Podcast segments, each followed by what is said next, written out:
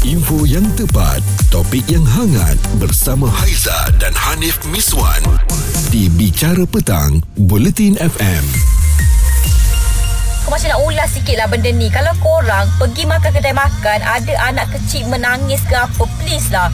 Tak payah nak pandang serong ke apa. Kalau korang tak suka dengan suasana bising macam tu Boleh tak korang makan kat rumah je ha, Macam aku ni ada anak kecil And dan anak saudara aku pun Biasalah budak Bila dia dah siap makan Dah tak ada benda nak main Diorang akan macam Bunga ke Gapo ke Ha ha ha Ni kita orang tengah ni ah, Sekali anak aku nangis Sekali dia pelan belakang Muka tak puas hati. 360 darjah pusing. Rasa macam tak suka dengan suasana macam tu. Apa kata korang bungkus makan kat rumah je? Tak payah nak makan luar tak payah. Aku just nak cakap lah benda tu tak perlu kau kau setiap kali bunyi anak orang kau nak pandang macam tu. Ha itu yang berlaku Aiza eh hmm. apabila seorang influencer ni lah eh kabarnya seorang pendidik juga uh, mengeluarkan rasa tak puas hatinya apabila kerap dipandang sebegitu. Kalau Aiza Aiza rasa macam mana isu-isu dan juga situasi macam ni? Ya, kita ada anak, hmm. kita faham. Kadang budak ni bukannya boleh ikat duduk setempat aja kan. Ikut common sense sebagai ibu bapa, Okey. kita faham kadang-kadang anak-anak bising kita mengganggu situasi. Saya faham. Hmm. Uh, saya akan kadang-kadang kalau terlalu ni saya akan cakap sorry dia eh. Bising sikit. Oh cakap sorry tu dekat, dekat pelanggan orang lain yang, lah. yang menoleh sorry Ah. ah. tapi kalau dia bersikap uh, menoleh itu mungkin ada skeptikal ke Ah. ada yang bagi panas hati ke uh, itu boleh membuatkan saya naik darah kan Awak menggelegak jugalah eh Ah, sebegitulah bila tapi- pusing 360 darjah tu. Ah, tapi saya tak buat lah video macam kakak ni. Kalau saya mudah je Saya bawa anak saya keluar lah Ah, ah, Ah, Sebab ah. kita kan pasangan kan Ya. Ah, Gila-gila lah Kalau nak makan sebegitu Tapi itulah Lain orang lain caranya Dan mungkin bila cakap tentang common sense tu Bila anak buat bising kat tempat awam kan? Ha, Ni ada Zahid ni pula. Dia cakap mungkin betul juga eh? Semua kena faham lah. Weh Sheila Anak akak tu nangis dah tadi weh. Haa lah weh. Bang ah, Kita nak bungkus makan ni boleh tak? Ya dik. Kenapa? Sebab anak akak ni menangis. Better kita orang makan kat rumah je. Hmm. Oh bungkus? Ah Sebab kita orang ada common sense. Harap sangat abang faham tau. Okey okey. Ha bungkus je. Ah, Akak makan je kat sini. Tak apa biar je anak akak nangis Kita orang balik dulu je. Kita orang makan kat rumah. Harap sangat akak faham tau Itu perkongsian daripada TikTok Zahid yang mana uh, kira macam troll lah ya. Ah. Ah. Ah. Kalaulah betul ada orang yang macam gini, ya Allah, aman dunia. Harap sangat akak fahamnya Ah, akak duduk situ, Ah, ah. biarkan anak akak terus menangis, saya yang pulang. Ha, Tapi mana datangnya kalau kita yang buat masalah Orang Ha, lain ha. pula yang kena gerak kan hmm. Atas sebab uh, tak boleh tengok anak kita bising Tak boleh Betul. macam tu Macam tak logik pula eh Info yang tepat, topik yang hangat bersama Haiza dan Hanif Miswan di Bicara Petang, Buletin FM. Haizrah dan Miswan berdua ni kongsikanlah kisah-kisah masyarakat yang berlaku. Ha-ha. Kadang-kadang ya perkara yang remeh aja tetapi dia boleh jadi besar apabila kita letakkan dekat dalam media sosial. Macam baru-baru ni bila kita bawa anak Ha-ha. bising-bising kat kedai makan, Okey. orang sebelah tak puas hati. Hmm, dan itulah yang berlaku dan banyak sekali respon daripada ramai orang yang melihat pada video tersebut. Mm-mm. Ada yang sokong, ada Ya. pula yang kata, "Eh, siapa pula yang kena faham bila keadaan ni berlaku kan?" Betul lah, eh? Ha, kita pula yang confuse kan. Padahal Ya. common sense sudah ada dah. Eh, biasa kita lah yang kena faham sebab kita bawa anak. Tapi orang lain pula yang disuruh faham. Eh, tak faham lah. Ya, untuk Aizan ni Ha. berdua belah pihak. Ha. Ha. kena relax lah. Yang ni faham ni, ni faham ni. Okey. Ha. Dan pendengar kita Faizal, awak sendiri pula bagaimana? Adakah awak melalui situasi ini pernah lalui? Uh, setakat ni Alhamdulillah lah sebab biasanya kita cubalah didik anak kita dekat rumah lagi kan. Ha. Cuma kita pun faham lah juga macam bukannya tak faham bila ada orang bising ke apa semua kan. Tapi uh, yang pertama saya rasa dua-dua pihak pun kena kompromi lah dalam hal ni kan. Ya, ya, betul Bukan, lah. Ha. uh, satu orang je. Jadi uh, macam anak yang kadang-kadang tak boleh kontrol tu Mm-mm. dia pun sendiri mungkin boleh lah cuba hadkan. Kalau dah tahu anak dia macam tu ada anak yang hyperaktif kadang-kadang Ya. bukan je setakat jerit-jerit je sama dia la- jalan-jalan dekat orang Betul. Dia Orang kacau-kacau. semua kan Ha. kacau orang kan Ha. jadi mak bapak dia sendiri sepatutnya kenalah I mean uh, apa berjaga-jaga dengan keadaan tu kan bukan sebab bukan semua orang suka Hmm. Faisal Ya. dalam situasi ni siapa yang kena faham lebih ni? Ha, kita Ha. yang bawa anak ke ataupun pelanggan lain pula yang nak kena faham sebab Betul kita lah. bawa anak? Ha. Ha.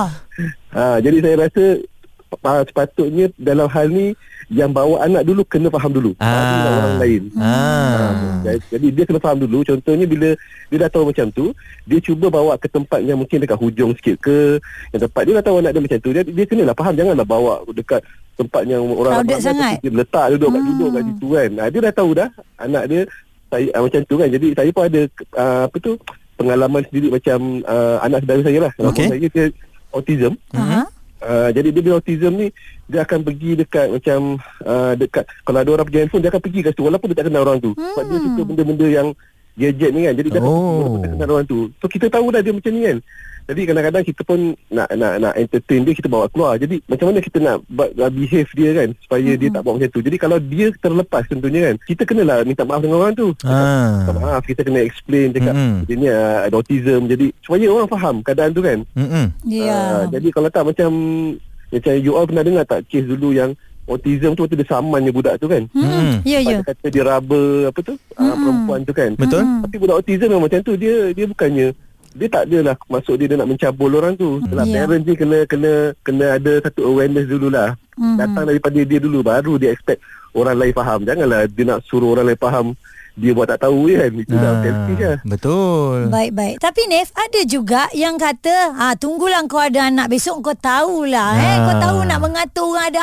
anak aje. Kau tahu kau punya tak puas hati je." Ha, awak Ah. tapi awak cakap tadi tunggu kan? Ah. Ha, itu nak tunggu tu yang Ya. sekarang ni yang sekarang ni Ya, kan. betul Jadi bila lah, kita eh. dah ada anak ni sebab Aizah ada anak, mm saya pun ada anak. Jadi kita pun faham lah common sense itu bermula dari mana. Isu semasa, hiburan dan sukan bersama Haiza dan Hanif Miswan di Bicara Petang, Bulletin FM. Masih lagi saya cuba nak fahamkan situasi dan juga keadaan ni Haiza sekiranya Ya. bawa anak pergi ke kedai makan, mm anak buat bising, siapa yang kena faham keadaan itu? Kita ke ataupun public pula kan? Ya, kita pun masih dalam dilema Ha. tu kan. Adakah mak yang bawa anak-anak yang bising ni kena keluar ataupun pelanggan tu yang kena Ha. keluar yang mana satu. Dan sekarang kita bersama dengan saudara Iman Wan yang memang kita tengok selalu dia berkongsi Nef ya, Ya. uh, kisah kehidupan beliau dan anak beliau iaitu Adam Ya. uh, di dalam media sosial ni betul-betul membagi apa memberikan satu um, awareness lah kepada kita semua. Abang Iman melalui situasi yang mempunyai anak istimewa iaitu Ha. Adam. Mm-mm.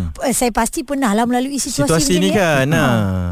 Uh, mestilah pernah kan Adam dah 21 tahun dan berapa tahun kan kita bawa dia keluar semua. Mm-hmm. Tapi benda ni kan saya bagi pandangan saya mm-hmm. adalah kita sebagai ibu bapa kepada anak istimewa ini semua yang bising-bising. Bila kita bawa dia pergi public area, kita harus bertanggungjawab juga. Kita tak boleh salahkan orang tapi itu adalah satu uh, uh, reaksi yang yang yang natural untuk ibu bapa kan mereka sangat protektif kan Ha. mereka bawa anak-anak keluar dan orang pandang dia akan terasa dia Hmm. tak suka kan Hmm. tapi sebenarnya kita sebagai ibu bapa kena kena faham kan kita kat public area jadi kita harus harus uh, prihatin jugalah kan Mm-mm. kalau anak terlalu bising kita tak boleh macam anggap macam kita uh, nak marah orang sebab orang pandang sebab Mhm. orang pun ada hak kan Mhm. jadi kita kena tahulah kan kan bawa dia kat tempat area macam mana lah kan kalau terlalu sibuk ramai orang punya kan dan, jangan bawa dia ke sana kita selalu bawa dia ke tempat yang orang dah biasa dengan dia orang tak Ah. kisah Oh, ha, itu nombor satu lah kan Itu kena tahu Tak boleh dululah. Ha, kita Hmm. tak boleh marah-marah orang sebab it's a public area. Jadi Hmm. orang pun ada hak uh, nak pergi ke sana kan. Kalau kata you bawa dia ke restoran, restoran orang nak relax, nak nak nak diam kan, semua quiet semua tapi anak you bising-bising kan, Mm-mm. orang pun is not fair lah bagi Hmm. orang. Saya, saya rasa ibu bapa ada tanggungjawab kan. Ya. Mm-mm. Tapi walau macam mana pun uh, uh, memang ibu bapa akan terasa it's it's normal. Hmm. Jadi kita tak boleh salahkan ibu bapa juga. Saya rasa ini satu proses sebab dulu saya pun cepat melenting, cepat marah. Ha. Lama-lama ha kan. Ya. Ha, dah, dah bertahun-tahun jadi kita dah macam faham lah kita dah biasa kita uh, pandangan kita dah lain sikit lah. Ya. Dan, ah, itulah dia. Ya. Okey bang, bila bila berlaku kejadian ni sebab yalah kita semua sedia maklum Adam uh, ada keistimewaannya. Bila berlaku masa mula-mula dulu bang, apa perkara pertama yang, per, perkara pertama yang abang lakukan uh, dengan situasi ini untuk mengelakkan pandangan sinis daripada orang ramai ni? Kalau dulu saya memang terasa saya marah dan saya akan uh, uh, bangun dan saya akan tinggalkan tempat itulah. Hmm. Hmm. Kalau restoran pun saya akan tinggalkan saya, tapi dengan perasaan yang marah. Okey. Ha, tapi tapi sekarang saya ada humor sikit. Saya tak ada marah bila orang tak suka, orang pandang, orang kata kan yang anak awak bising saya tak marah. Kan sebab dah lama dulu-dulu mula-mula memang terasa lah Ya. marah. Ah, so it's actually a process lah untuk ibu bapa yang baru aja mm. dia experience benda-benda macam tu ki- kita kena faham juga kan. Kita Ah. tahu Abang Iman punya situasi begitu. Macam mana dengan ibunya Kak Ida pula? Kalau anak dibuat begitu mesti kita akan rasa sedih. oh.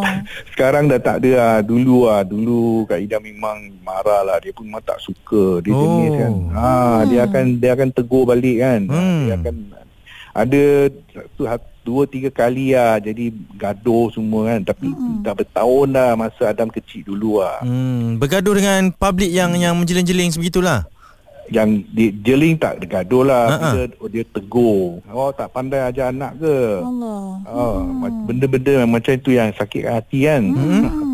Uh, tapi sekarang dah tak ada lah rasa macam itu. Hmm. Ini Mungkin ini Adam dah popular kot. Ah itu yang Aizah kata eh ini yang penting bila ada apa awareness perkongsian Ya. daripada keluarga Ya. Adams Autism ini kan Ya. ah, Ya. dia kat Instagram dan sebagainya baru boleh buka mata semua orang Abang Iman sebenarnya. Ah, sebab hmm. sekarang orang ting orang nampak Adam orang macam kenal kan. Ya. Dia, dia lebih terima lah. Bila nampak Adam lari kan kita pun ikut juga sama-sama enjoy sebenarnya tau. Betul. Ah, kan. Ada keterangan lah kan Maksudnya hmm. Ialah dah melalui perkara ini uh, Setiap tahun Ya. Saban-saban tahun juga Dan menjadi satu perkara normal Kebiasaan pula Itu yang boleh menenangkan hmm. Maksudnya orang mungkin dah kenal kan Ya, Dengan betul. kondisi sebegitu hmm. Tapi ada juga situasi yang macam Bila anak kita ni normal Dan buat perangai macam tu ha Siapa pula yang nak dipersalahkan ni Betul. Kupas isu semasa Bicara petang Bersama Haiza dan Hanif Miswan Di Bulletin FM Kita nak kongsikan dengan anda ni situasi yang mana viral baru-baru ini. Mm-mm. Seorang ibu yang meluahkan perasaan menerusi media sosial mengatakan yang dia tak puas hati apabila anak dia bising-bising kat kedai makan kena jeling dengan pelanggan lain. Ya, tahukah anda di restoran eh uh, ada sebuah restoran di sana telah mengenakan secat sebanyak RM30 jika anak kecil pelanggan didapati buat bising hmm. dan mengganggu ketenteraman pelanggan Kat mana lain. Ni kat Singapura. Oh. Ha, negara seberang kita jadi bersediakah kita untuk ada peraturan sebegitu? Ha. Eh, itu macam tak ada peri kemanusiaan saya rasa. Kan. Ha, apa Ja- owner apa, apa kedai tu tak ada anak ke? Ha, itu soalan yang mungkin kita boleh tanyakan kepada Cik Lokman. Cik Lokman Ah, ah. rasa berbaloi ke tidak kalau dah sampai nak kena hukum ni kalau anak kita buat bising kat tempat awam ni? saya rasa tak perlulah sampai tu dah ada extend nak hukum kot sebab Mm-mm. nature budak-budak ni dia punya hidup ni memang untuk main saja Itulah dia kan. tanpa dia tanpa dia tahu kat mana lokasi yang dia kena behave ke tak Ya. tapi sebagai parents kita ada obligation ataupun tanggungjawab untuk kita kontrol anak-anak kita supaya tidak terlalu mengganggu ketenteraman di sesuatu kawasan. Hmm. Okey. Um, tapi kan ada juga yang Ah. mengatakan uh, kita sebagai ibu bapa kena faham situasi uh, dan yang pelanggan pula kena faham juga situasi. Tak boleh ke pelanggan yang mungkin tak bawa anak tu faham akan kejadian yang berlaku di kedai makan kalau kanak-kanak bising. Ha ah. Okey, uh, benda ni it works both ways lah Haiza dengan Hanif. Ya. Hmm. So of course lain-lain pelanggan tu dia kena ada faham, dia kena faham juga situasi untuk pelanggan yang bawa anak ni. Mm-mm. Tapi kalau saya sebagai parents, saya sepatutnya dah tahu jadual anak saya tu macam bila dia akan tantrum, bila dia akan buat perangai. Oh. Especially waktu-waktu yang macam sepatutnya waktu tidur dia. So kita sebagai parents janganlah bawa keluar pergi pergi dekat luar tu waktu-waktu yang macam tu kan. So Hmm. kalau kita tahu dia punya waktu tidur tu 12 sampai 2 dan waktu tu stay dekat rumah. Hmm. So lepas dia bangun tu yes kita boleh bawa keluar. Hmm. Ha, dia Hmm. jadi masalah tu bising sebab budak-budak ni bila time tidur dia dia nak tidur lah. Ya. Bila dia tak ada ke tempat dia nak tidur tu itu yang jadi problem tu. Yang merengek tak sesuai lah eh tempat tu. Ah. Betul. Jadi pemahaman pertama adalah daripada ibu bapa. Tapi kalau kita ni sebagai orang awam pula apa yang boleh kita lakukan Cik Lokman? Yang boleh kita lakukan um, of course lah kalau kalau saya di tempat pelanggan lain pun macam Tak, tak selesa tu ada kot. jeling-jeling macam tu. Ah, tak Ah. selesa tu tak selesa tapi just kita pun ada anak Mm-mm. kita try untuk faham keadaan parents yang bawa anak pada waktu tu. Dan uh, bila merujuk kepada apa yang Cik Lokman cakap tadi, situasi tu kena fahamlah dua-dua pihak. Ya. Saya teringat ada juga panggung wayang yang menyediakan, dia bukan kedai makan je kan? Okey. Panggung wayang orang tentu nak tengok filem orang nak senyap je kan? Betul. Dan kadang-kadang kita bawa anak sebab kita tak ada pilihan lain kan. Ah, jadi panggung wayang itu yang membuat satu apa pilihan kepada ibu bapa Hmm. nak pergi tengok panggung yang khas untuk ada budak-budak punya uh, seat atau permainan atau nak pergi yang dewasa punya. Ha, itu Ah, antara ah. Option dan pilihan-pilihannya juga kan. Cerita viral bersama Haiza dan Hanif Miswan di Bicara Petang, Buletin FM. Saya sebagai bapa akan memastikan anak saya behave di meja makan. Tak boleh lagi-lagi, tak boleh pergi main ikan ke kat aquarium ke kalau ada kat kedai tu kan. Ha-ha. Ha, sebab saya akan make sure jeling-jeling dia. Bukan orang yang jeling saya, saya jeling anak saya. Okey, sebelum orang jeling anak awak, Ha. awak jeling anak awak dulu Betul. ya. Okey, saya dah dengar banyak perbincangan tentang perkara ini anak yang buat bising kat restoran, bapa-bapa banyak yang telefon. Eh, betul. Ha. Macam mana pula dengan pandangan seorang ibu, Farhani? Uh, ada tak situasi yang sama juga pernah dihadapi? Hmm, pernah sebab anak saya nak kembar. So Ah. kalau kita pergi kedai makan, saya tak tahulah orang orang tengok sebab anak kita kembar ke atau sebab kita cara kita layan anak ke. Ha-ha. Tapi kalau ikut pengalaman saya dengan husband dulu, tadi Abang Iman cakap dia proses kepada mak ayah kan. So saya rasa benda tu betul sebenarnya. Ya. Sebab masa masa anak saya kecil dulu kita orang ni mula-mula buat kedai makan tau. Lepas tu kejap-kejap anak nangis. Kejap-kejap anak nangis. Lepas tu waktu tu nak marah tau. Lepas cakap dengan husband dah jomlah kita balik lah. Kita bungkus makan kat rumah. Oh, lagi Sebab sanggup macam tu eh. Macam Hmm. tak tak selesa lah orang pandang. Lagipun kita takut ganggu orang lain juga kan. Orang lain makan nak tenang-tenang. Hmm. Ha, Jadi satu. awak merasa itu adalah kesalahan tu datang daripada pihak awak lah. Awak tak tak mengatakan yang pelanggan-pelanggan tu patutnya kena faham kita. Eh tak sebab tu anak kita Lagipun kan orang pergi kedai makan orang nak tenang-tenang, mm-hmm. orang nak relax-relax, Nak nak, hilangkan stres apa Mm-mm, kan. mm-mm. Orang kadang nak sembang-sembang, tiba ada dengar suara budak nangis-nangis ke. So benda tu mungkin sikit sebanyak mengganggu juga orang lain. Ya. So kita kena sebab yang nangis anak kita bukan anak orang. Jadi Ya. kita balik lah. Ah, oh yelah awak balik lah Kesian lah juga kan Jadi kita balik lah Tapi Oh. uh, bila saya alami situasi tu uh, Bila sampai satu tahap uh, Apa ni Bila satu hari saya pergi kedai makan Lepas tu saya ternampak seorang mak ni dengan tiga anak Mm-mm. Dan seorang anak tu dalam around umur 4 tahun macam tu Dah guling-guling nangis atas lantai Mak ni tengah makan tau. Saya nampak lah ekspresi muka mak ni malu ada Sebab pernah berada di situasi tu kan. So saya kata mungkin mak Yelah kesian lah mak tengah makan Anak nangis-nangis guling-guling macam tu kan? Nampaklah dia tak selesa dengan ada anak baby. So tanya kat mak dia Minta maaf boleh ke? Saya nak pegang anak kejap kan? Eh, okey. Dia kata, saya minta, dia kata minta maaf lah kak. Saya lapar ni Saya baru balik pada KK Allah, Tak sempat nak makan semua. So kita Kita mak Kita kita Faham. faham, kan benda tu kat KK kan tunggu berjam-jam juga kan. Mm-mm. Lepas tu uh, angkat anak dia. Lepas tu saya ajak anak dia main. Ajak anak ajak anak dia main tengok-tengok menu tu gambar. Mula-mula anak dia macam tak macam tak boleh juga. Lepas tu dah lama-lama dia dia mungkin sebab orang lain kan duduk dengan Ya. dia Biasa orang lain ni budak behave sikit. Ha-ha. Lepas tu nampak lah budak tu macam okey lah Boleh cooperate. Waktu tu mak dia makan. Dan mak dia menitik tau air mata. Oh kita dengar sedih. dengan kita kita rasa nak menangis sebab kita pun mak juga kan kata. Yeah. cakap kat mak dia saya minta maaf lah. Lepas tu dia pula dia kata kak saya minta maaf. Saya tadi betul-betul tak larat. Saya dia tak apa dik faham. Biasalah tu ada anak kecil memang macam ni. Mak-mak tu Ya. dah terlalu penat dan dah, dah terlalu lapar. Jadi Ya. dia pun rasa Betul. dia ad, Betul. ada rasa selfish untuk diri tu Nik jad- kan. ah, betul. Ha. Jadi Fani awak awak cakap maksudnya kita pun kadang-kadang kena faham situasi family yang terpaksa bawa anak ke kedai makan ni. Maksudnya sebegitu. Betul sebab kadang-kadang kita tak tahu mak ni kadang-kadang daripada KK mak pun memikir juga tau Sagi sampai rumah dah pukul 3 4 anak mungkin dah tengah lapar so aku kena singgah mana-mana Hmm. untuk makan. Ha kita kena fikir juga macam tu. Ya. Tapi bila macam kita pusing kat mana pun uh, yang penting mak tu kena kenal anak dia dulu. Hmm. Dan bila bila kita orang awam berada di situasi macam tu kalau kita rasa kita boleh comfortkan budak tu kita comfortkan hmm. uh, tak perlu nak bagi jelingan ke apa ke. Susah kita nak jumpa Ya. uh, orang yang sanggup membantu um, parents lain lah ya dalam situasi begini. Ada ke kau nampak yang boleh pegang nak Eh tenangkan tapi kadang-kadang saya Ha. uh, sangat berterima kasih kalau ada orang luar kan contoh pelanggan lain kan dia tegur tolong tegur anak kita cak eh abang uh, abang tak boleh lari-lari macam ni Ha, ha, Ah, dengan nada yang baik lah Lepas tu Mek bang abang sit dia. Ah. Ah. duduk sini Betul. abang dengan mak nak makan je main Dan kadang-kadang anak-anak kita akan ikutlah cakap orang tu tau Berbanding kalau nak ikut cakap kita Mereka dah pandai kan Ya, ya. Nah, Ha. Jadi betul Farhani cakap sebegitu Dan saya sangat setuju. Dan inilah yang membuatkan kita sebagai rakyat Malaysia Majmuk kan sepatutnya? Ya. Hmm. Tak kira kaum, tak kira bangsa, Ya, ya, sama-sama boleh tengok-tengokkan. Ha, dan saya nak kongsikan tadi kita ada buat polling di Twitter. Kalau ada anak kecil yang buat bising tempat awam apa yang anda akan lakukan? Dan rata-rata majoritinya memilih 36% kata uh, bawa dia keluar dari kedai.